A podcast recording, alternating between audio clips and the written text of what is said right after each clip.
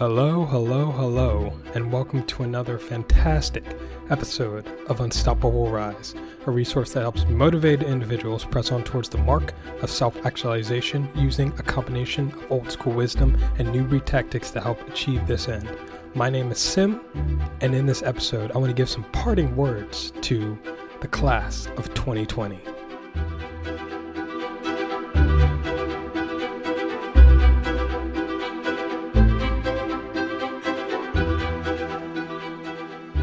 So I looked at the date today and I realized that it's coming towards the end of what would be an ordinary college semester and year for most people. Now, I know for the majority of people listening to this, things are different this year. With the pandemic and all, and social distancing, it altered the regular rhythm of life and it really put a damper on the college experience, on your college experience. I know it sucks and I know you want to live out your final days with your college friends and have the usual senior activities, but maybe after things settle down a bit, you can do something with your friends or plan a road trip with them or do something really to uh, really send you off into quote unquote adult life. But I want to go ahead and record this because I often find myself getting a lot of questions from guys who are in college or just graduated college, recent grads, and they're all along the same lines of what do I do after college, or what is my path after college, or what should I do now that I just graduated college. And I just want to let you know that um, I definitely am getting your emails, and Unstoppable Rise is not the only thing I've got going on. I do work on other things and other projects. So if you sent me an email, please be patient, and I will respond to you in time uh, it may not be today, may not be tomorrow, may not even be next week, but I definitely will get back to you. Uh, and if I didn't, then I definitely overlooked it. And if I did so, I apologize. So, first, I want to make it clear that I'm not some elder statesman or some enlightened sage with all the answers. I've only graduated, only been graduated seven years now, so I definitely don't have all the answers. And myself, I'm just in my uh, beginning of my adult life. I hope so. Um, I'm definitely not the ultimate authority on this, and I will say that a lot has happened in that span of seven years, and a lot has happened definitely within the past four years. So, in that time, I've come to have a good recollection of myself in relation to those years after college and in college and um, everything that's happened in between that time. So the gap of 10 years when I became 18 to now. So, to anyone who just graduated college and finds himself about to graduate college, or even have been graduated for a little while, then you'll definitely find that this relates to you, and these are things worth considering. And uh, this is not just for younger people. Definitely, people who are younger tend to have gone in college and graduate college, but I know that some people have started late. So, if you just graduated undergrad and if you're going from undergrad into grad school, or if you're going from grad school and finally going into your career, then I think these are things worth considering about uh, the quote unquote real world. So, Let's get started with number one. I would say the first thing is make skill acquisition a way of life. Now, some of you may already know this, but I think it's worth reemphasizing here. For the past 22, 23, 24, 25, however many years of your life, you've had a large part of it directed by someone else. People have told you what to do, where to go, what to eat, and you've had most things in life offloaded onto other people. You didn't really have to think too hard about what to eat.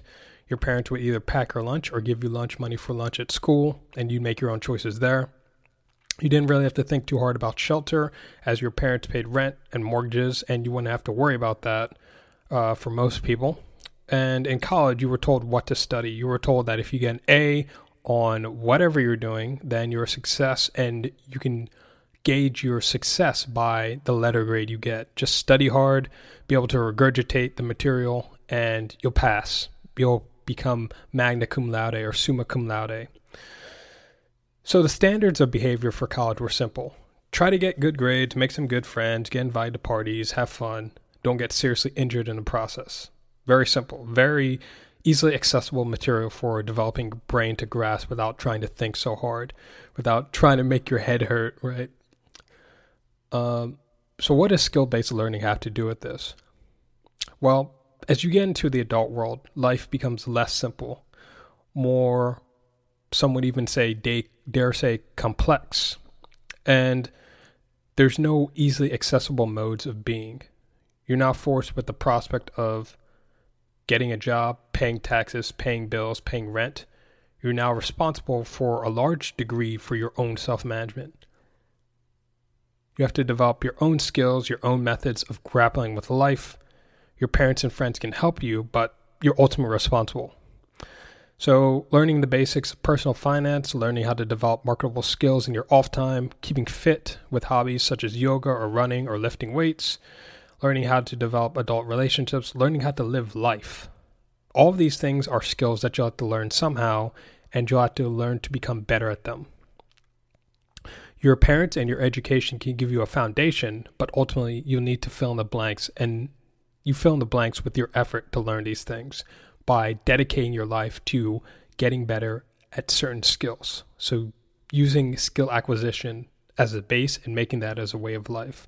So, that's number one, making skill acquisition a way of life. Number two, I would say focus on creating a solid structure for future results. Part of the thing that lots of people in their 20s don't understand is how important it is to set yourself up for life down the line it's so easy to fall into the trap of, oh, I'm young and I think tomorrow will never come. And if tomorrow does come, then I'll just push it off into another tomorrow. But it's this type of thinking and lack of premeditation that gets you stuck in non productive patterns.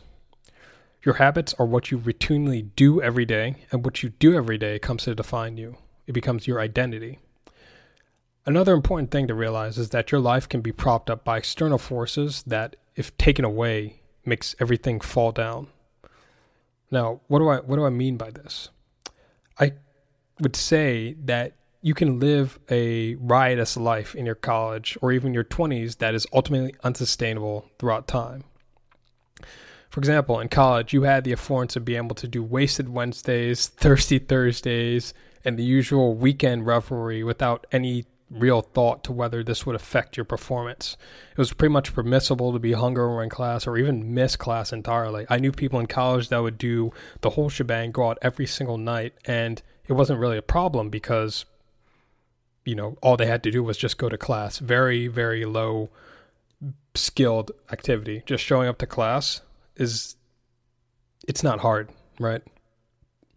But you can't do that in real life if you go out every night, you're going to miss work constantly and you'll find yourself on a one way trip to the land of the unemployed. That's a pretty obvious example, but then there's ones that are not so obvious. I've known people who can't resolve conflicts or conflict avoidant because their parents always handled conflicts for them. I've known people who don't have any rhyme or reason to these days, to their days, um, know how to do time management. They don't know how to schedule their week, their day, and they sort of haphazardly throw darts at the wall blindfolded. Now, I'm not saying don't get help. We all need help from time to time. I had help, uh, especially early on in my life. Um, I'm just saying don't let your entire st- life structure be dependent on things that are easily removable. Like your parents aren't always going to be there, so you're going to have to learn to depend on yourself largely. That's probably one of the hardest parts about being an adult is knowing that things you depended on will slightly erode over time. And you're going to have to have more solid ways of keeping yourself afloat when those things aren't there. Um, so, developing skills like self discipline, learning positive self talk, learning how to communicate with other individuals, especially uh, your significant other, being able to make money, knowing how to prime your day, things that make you an effective individual who can help yourself and others that's what I mean by good routines and practices. These are the things that will be the foundation that you build upon. So that's number two, focusing on creating a solid structure for future results. I think that should be something you look at every day. whether all of your daily activities, if your certain daily activity is helping you create that structure or if it's loosening that structure over time. And I think that's something that you need to really uh, be consciously focused on and be introspective about. So, number three, I would say look at people and use them as an example. We all do this at an instinctive level, and this is already natural to us. This is built in. As an example, when I was really young, before I really knew the inner workings and outer workings of adult life, I could just tell which adults had their act together and which ones didn't. There were people that my parents knew that they would introduce me to, and right away, I knew I did not want to be that sort of guy. Later on, when I was a bit older, I would meet people like this and I would ask myself, what the hell happened to this guy? And I don't think I'm really unique. Uh, I think every child knows this at a basic level, but they don't know how to really verbalize it. Those people that I met, um, even though I didn't really know how to really put my finger on it and I didn't know the structures of adult life, I just knew that these people just reeked of defeat. So I already knew what I didn't want to be like. So that was an example of what I didn't want to be like. Um, so, who do you want to be like? Well, if you were lucky, you were surrounded by a bunch of great individuals. People were maxing out in life. People were going somewhere. But many of us were not that lucky. Um, so, what's the next step? You find people who you want to be like and you study them. You study their routines, their ways of life, and how they interact in the world. You may not achieve their level of success, but you can definitely use them as a model to sculpt your own success everything is built off of things that came before it, so you don't really have to reinvent the wheel. I'm, I'm certainly not. I'm definitely piecemealing things that I like from different individuals and things I've learned from different individuals in real life. I'm creating my own composite. And as a wise man said in the book of Ecclesiastes, what has been done will be done again. There's nothing new under the sun. So you don't have to be an original when it comes to this area. So that's number three. Look at people and use them as an example for bad and for good. Number four, I would say mind your attention. Now, I've read quite a bit of material and I've studied quite a bit of material that comes under the heading of quote unquote self development. I'm talking about stuff ranging from philosophical inquiries, metaphysics, psychology, to just pure self help stuff that you'd see on display at the front of Barnes and Noble, right? and at the point I'm at, where I've been doing this stuff for almost a decade now, consciously doing this for almost a decade now, you really start to get diminishing returns from this type of stuff because it all starts to blend together after a while. And all these resources are all saying the same thing in different ways, and they all have different methods. But the main thing that most or even all of these things are talking about is attention. Your ability to direct and mold your attention is probably the most important tool that you have for living the life that you want to live.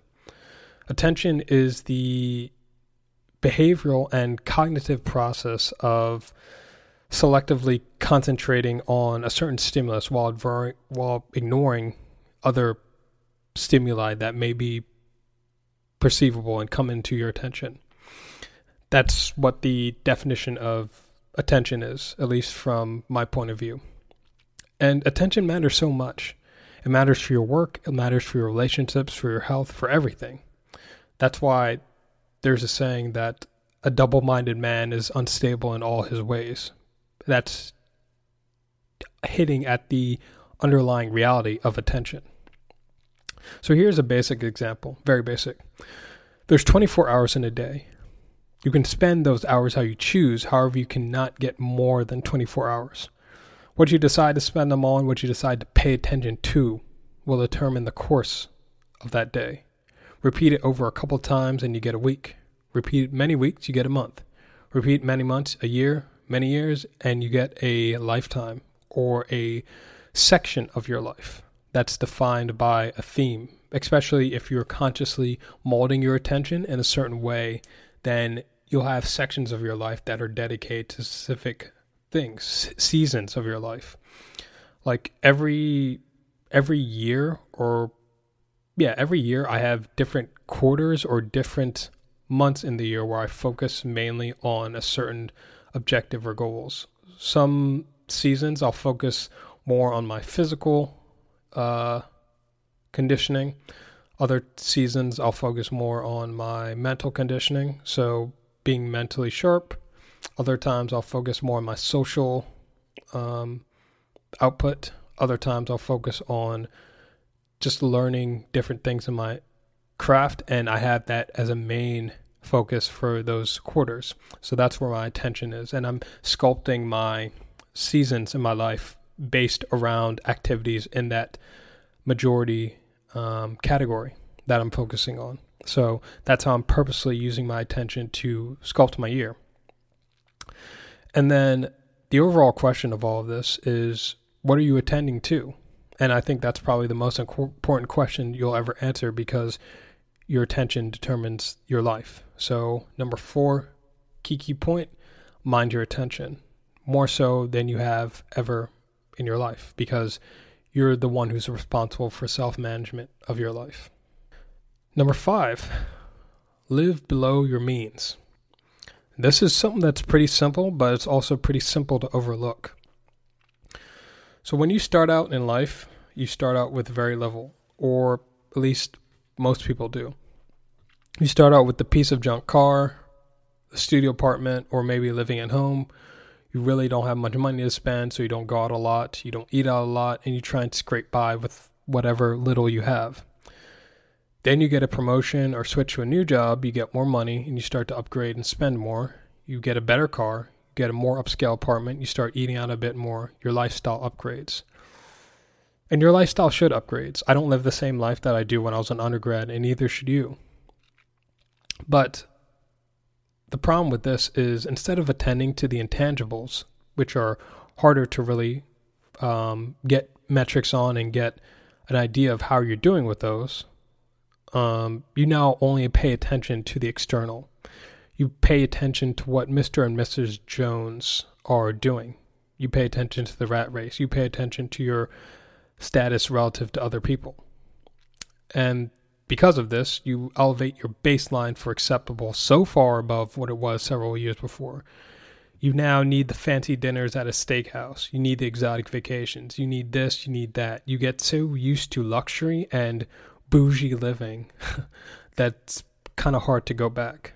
And when you do go back, maybe you want to save money for a house, or maybe you want to uh, pay off some debt and you want to tighten up your financial belt. Um, you feel that it's a sacrifice because you've been living above your means for so long.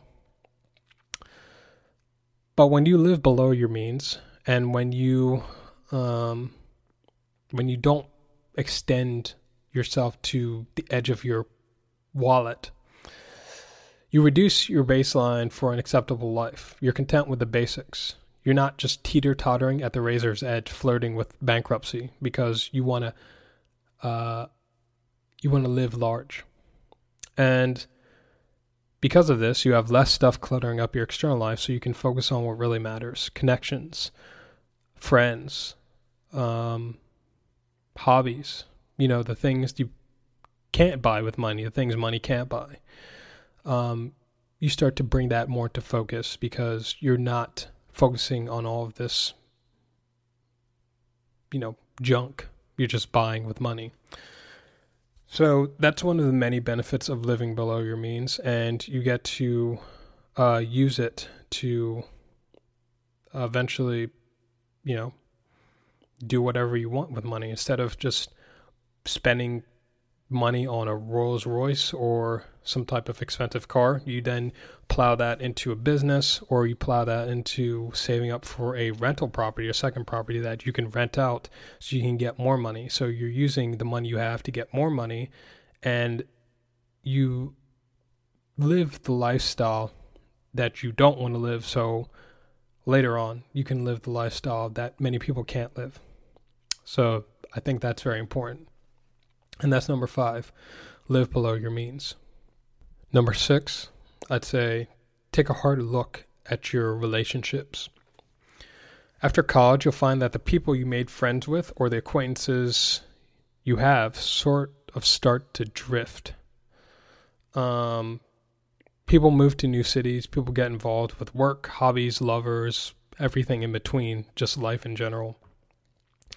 And school was sort of the collective pool that you were all placed in, so naturally you tend to make friends from that pool. Someone's in your class and someone becomes your roommate and you end up becoming friends. Someone has the same hobbies you do and someone likes the same stuff you do, so you end up becoming friends. Someone uh, came from the same town you did, or someone, um, you know, grew up in the same uh, city you did, or someone went to the same school you did, someone went to the same high school you did, and you managed to go to college with them, and you just end up becoming friends, you know, end up deepening those friendships.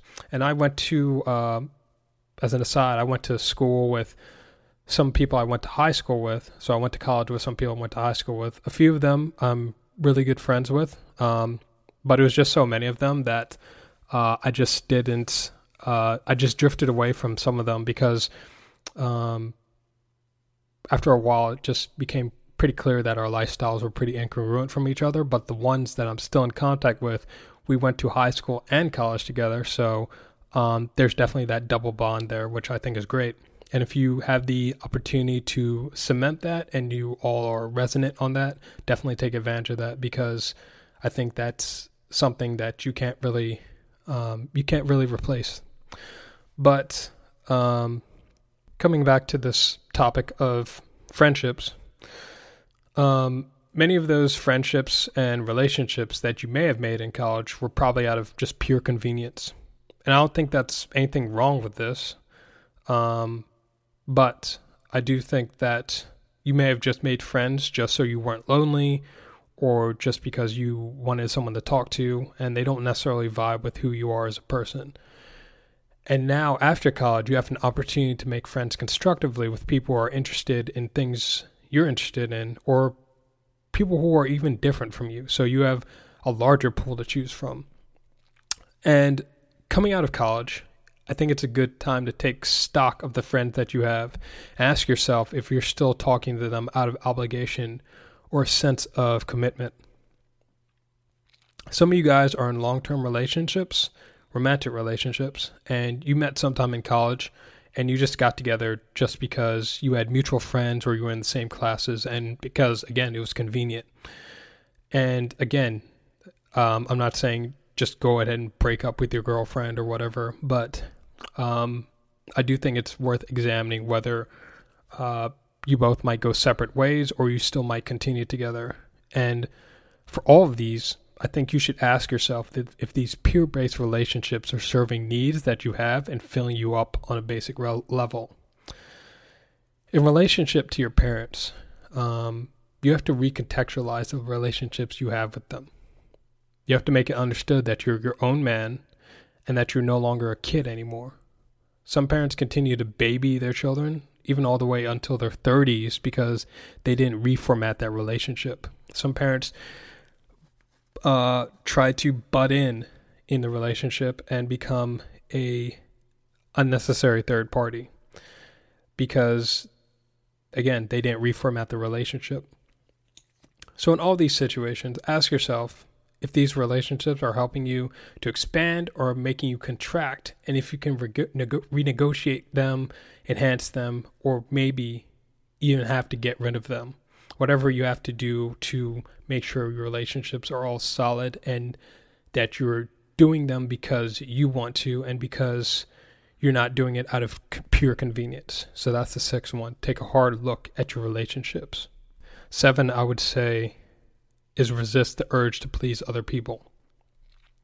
So, as someone who's eager and willing to get into the workforce and life in general, you want to do everything well. You want to make sure you do your work well. You want to make sure you have a good social life. You want to make sure you have that expansive force that I think everyone should have when they're young, when they're trying to push themselves out into the world. And in that expansionary period, especially when you're trying to expand in a lot of different areas and make your mark in a lot of different areas, you'll find yourself trying to make allowances or even bend over backwards for people. In a work situation, you'll usually be the low man on the totem pole, so you're trying to play office politics or get into a good position for a raise or a promotion. This makes you shrug off slights by other people or even take verbal abuse from your superiors because, again, they have more work status than you do. You want to date women, but you may end up being experienced and you may not even know who you are as a man and as a person. So you don't want to make conflict with these people, with these parties. You don't want to create friction, so you become a shell of who you really are. You want to look good in the eyes of family members and save face, so you might even exaggerate your job position or who you are in life or your status in life, or even take a job that looks good on paper, but deep down makes you miserable in all of these things, I think it's easy to blot out the true you and the person you are because you want to make other people have a good opinion about you. Again, you want to save face. But these people don't live your life. They don't wake up with you. They don't go throughout your day. They don't pay your bills. They don't walk in your shoes. Some people don't ask themselves, what do I want? Who do I want to be in relation to everything around me? People only ask this question when they get on later on in life when they get married, when they have the kids, when they have the house, when they have the job, when they have the senior position in the company, and when they uh, are looked up to as a leader in the community, and when they have all this pressure, and they realize that they were living a false life. They were living a life that was just not true to that 10 year old kid, that 10 year old self. And obviously, there's a reason there's the term the midlife crisis. And there's also a term called quarter life crisis as well. And I think a quarter life crisis is when you re examine all of these things and you re examine your relationship, you yourself in relationship to all these things. And you ask yourself again, what do I really want? So always keep trying to ask yourself if you're doing things to solely please others or if you're contributing to your own bottom line expectations and happiness. I think sometimes it is good to do things for others. Sometimes you need to do things for others. Sometimes you need to sacrifice, especially when it comes to family. But ask yourself are you overextending all the time just to, again, save face and just to make others have a good impression about you and just to be known as the martyr I think that's something that's worth examining and worth thinking about. So that's number seven. Resist the urge to please other people. Number eight, try to expand your comfort zone each day. One way to be really miserable in life, okay, is to remain complacent. We human beings were designed to move, we were designed to grow, we were designed to expand. That's why we've taken over the entire globe. That's why we've gone to the moon. That's why we're trying to go to Mars. That's why we're trying to expand beyond our solar system. Because with that expansion comes doing new things, trying to bust out of the current mold. That means leaving the comfort zone. I've talked about this before, so I won't get too granular, but your comfort zone is any area in which you feel capable and competent of yourself usually these are things you've done often many times and you've nailed them down to the point of habit. But the thing is, life's magic happens outside of this zone. The things you want lie outside of this zone. Why? Because you'd already have them if they didn't. It would just be like walking walking walking uh, out of your bed and going to your living room and just there you have it. It's like going to the fridge and getting something. It, it, would be it would be that easy, but many of the things you want don't because they're not that easy. So I'd say make it a point of duty to do something that expands the radius of your comfort zone every day. Get 1% better every day. Take a small step. This could be pushing your physical limits, mental limits, emotional limits, whatever they may be. Right now, all the gyms are closed because of quarantine and lockdown. So, what am I doing? I'm doing bodyweight training, calisthenics, diamond push ups, handstands, Tyson squats. Uh, anything to give me that stimulus and push me out of homeostasis. And it's been great.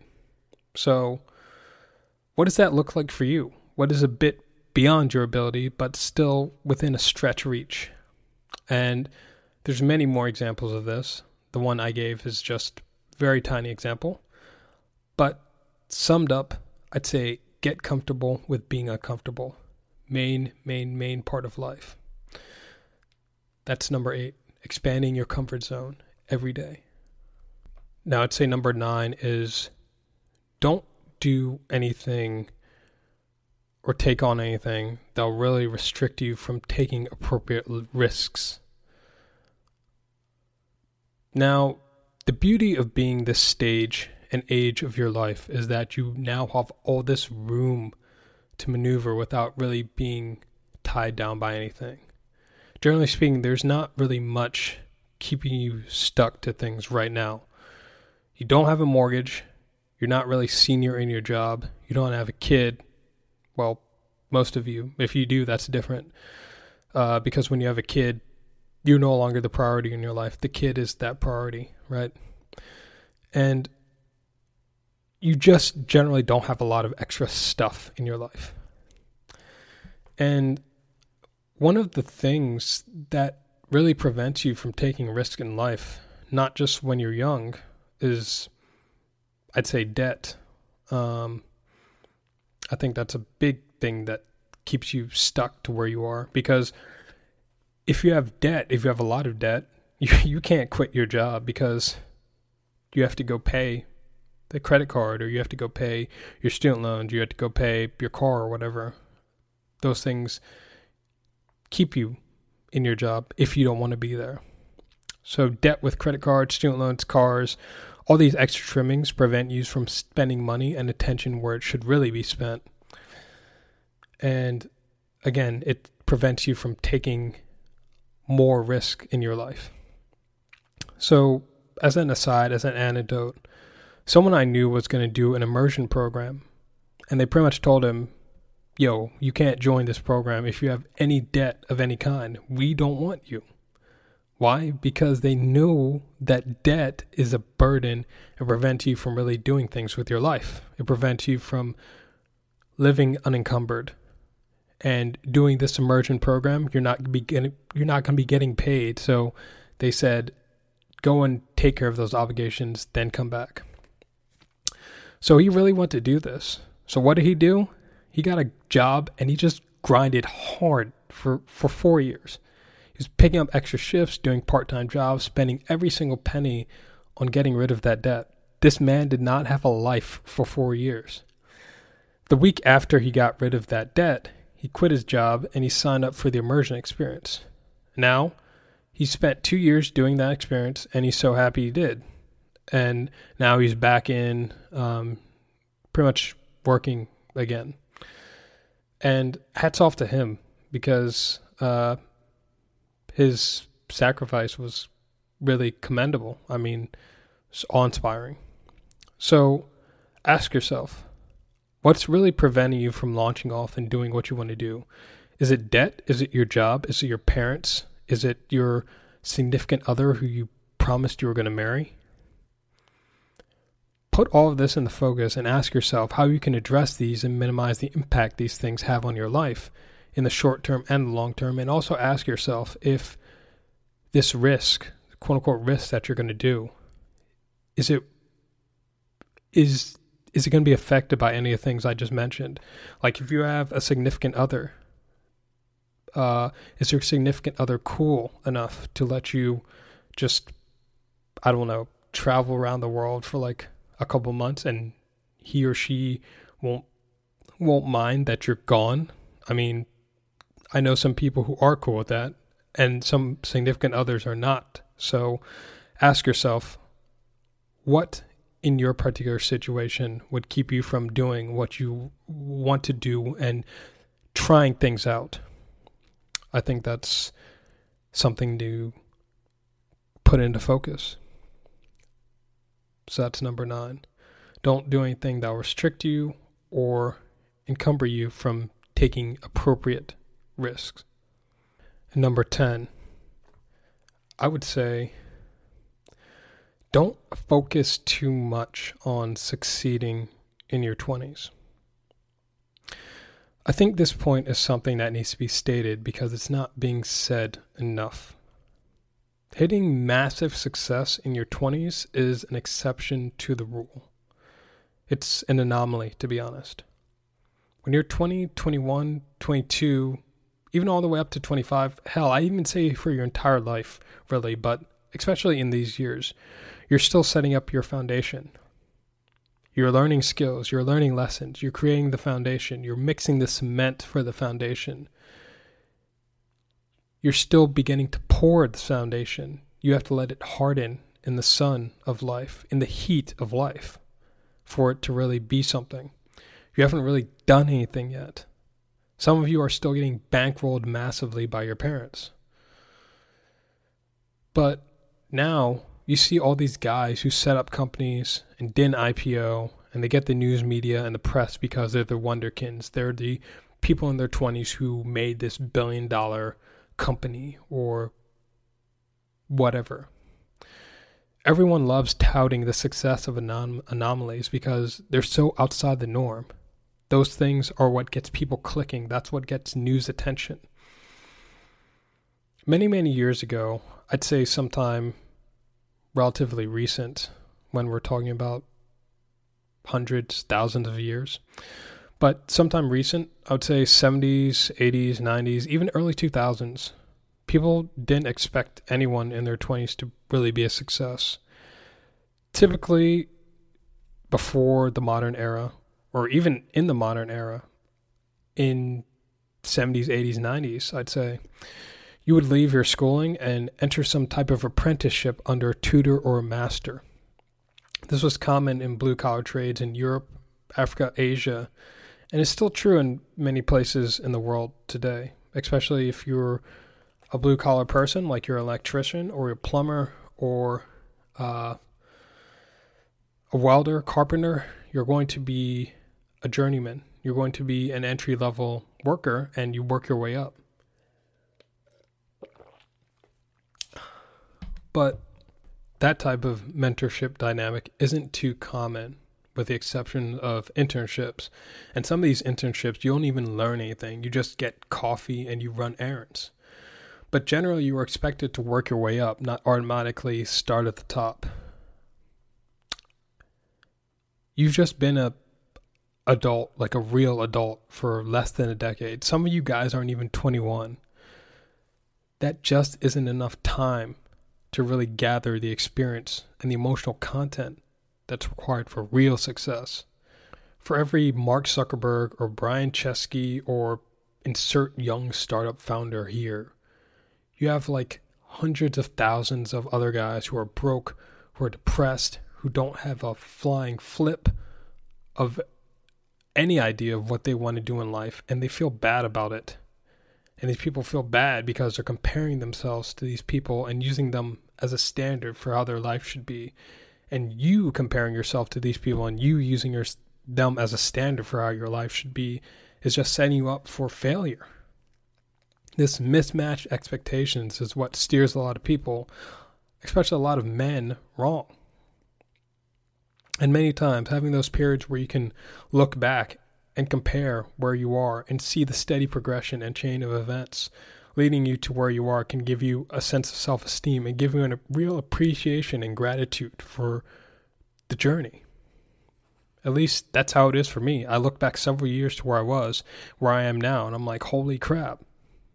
I'm like, holy crap. You know, I think about the first time when I really pressed on into the work world in my job, I can think back to when I was like 16 being a server, serving tables at a at a retirement home and getting paid minimum wage and getting shit on by the management because um, they just didn't respect me.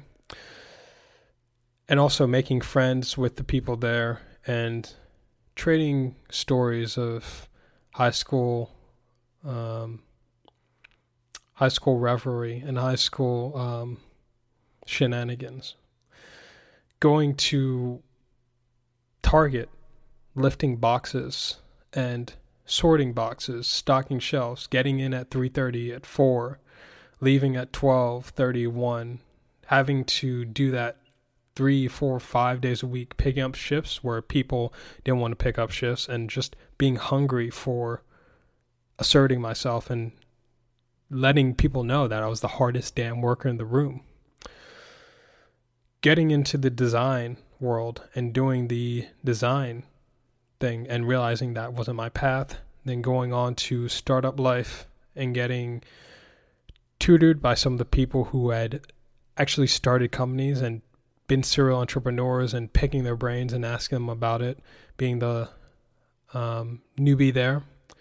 Then obviously going to e-commerce and then getting more experience there, then starting my consulting practice and doing more work and leveling up in my marketing career and all these things, you know, I can just look back and I just have an appreciation for the journey and I have an appreciation because I can see this steady line of progression of all the jobs that I've had before. And I think back to where I was, and then I realize I am where I am now. And I'm just so grateful. I plan on talking more about this type of progression oriented mindset in the next episode. But for now, I'd say don't put a lot of pressure on yourself. The last point about this, I'd say, is your brain isn't even fully formed until you're around 25. I know some of you are probably older than 25. Some people go to college late, and some people go to go into grad school and um, they don't finish until 26, 27, 28. But most people who go into undergrad they go into undergrad 17, 18. They finish when they're 21, 22. I went into undergrad when I was 17. I finished when I was 21. So I had about four more years of growth because obviously your brain isn't fully formed until you're around 25. So you don't have full access to all of your neurological capabilities. And until that happens, it's going to be, I'm not going to say difficult, but you're just not going to top out you can't max out on your full productive capacity. And I talked about this on the episode on productivity. So go listen to that if you want more context. But that's about it. My 10 pieces of advice to newly minted college grads from someone on the sunny side of their 20s. I appreciate you listening. I hope this was helpful. And to the class of 2020, I give you my deepest congratulations. So that's it for now. Talk soon and take care. Hey guys, thanks for tuning in and listening in. I truly appreciate your support and your attention. It means a lot. If you like this content, go ahead and like the content. Go ahead and share the content with at least two other people you think would benefit doesn't hurt to spread the good stuff around, right? And if you're listening in on iTunes, go ahead and rate the show with a honest rating. This will definitely help the show grow, and I truly appreciate your feedback. So until next time, stay good, take care of yourself, take care of other people, and peace.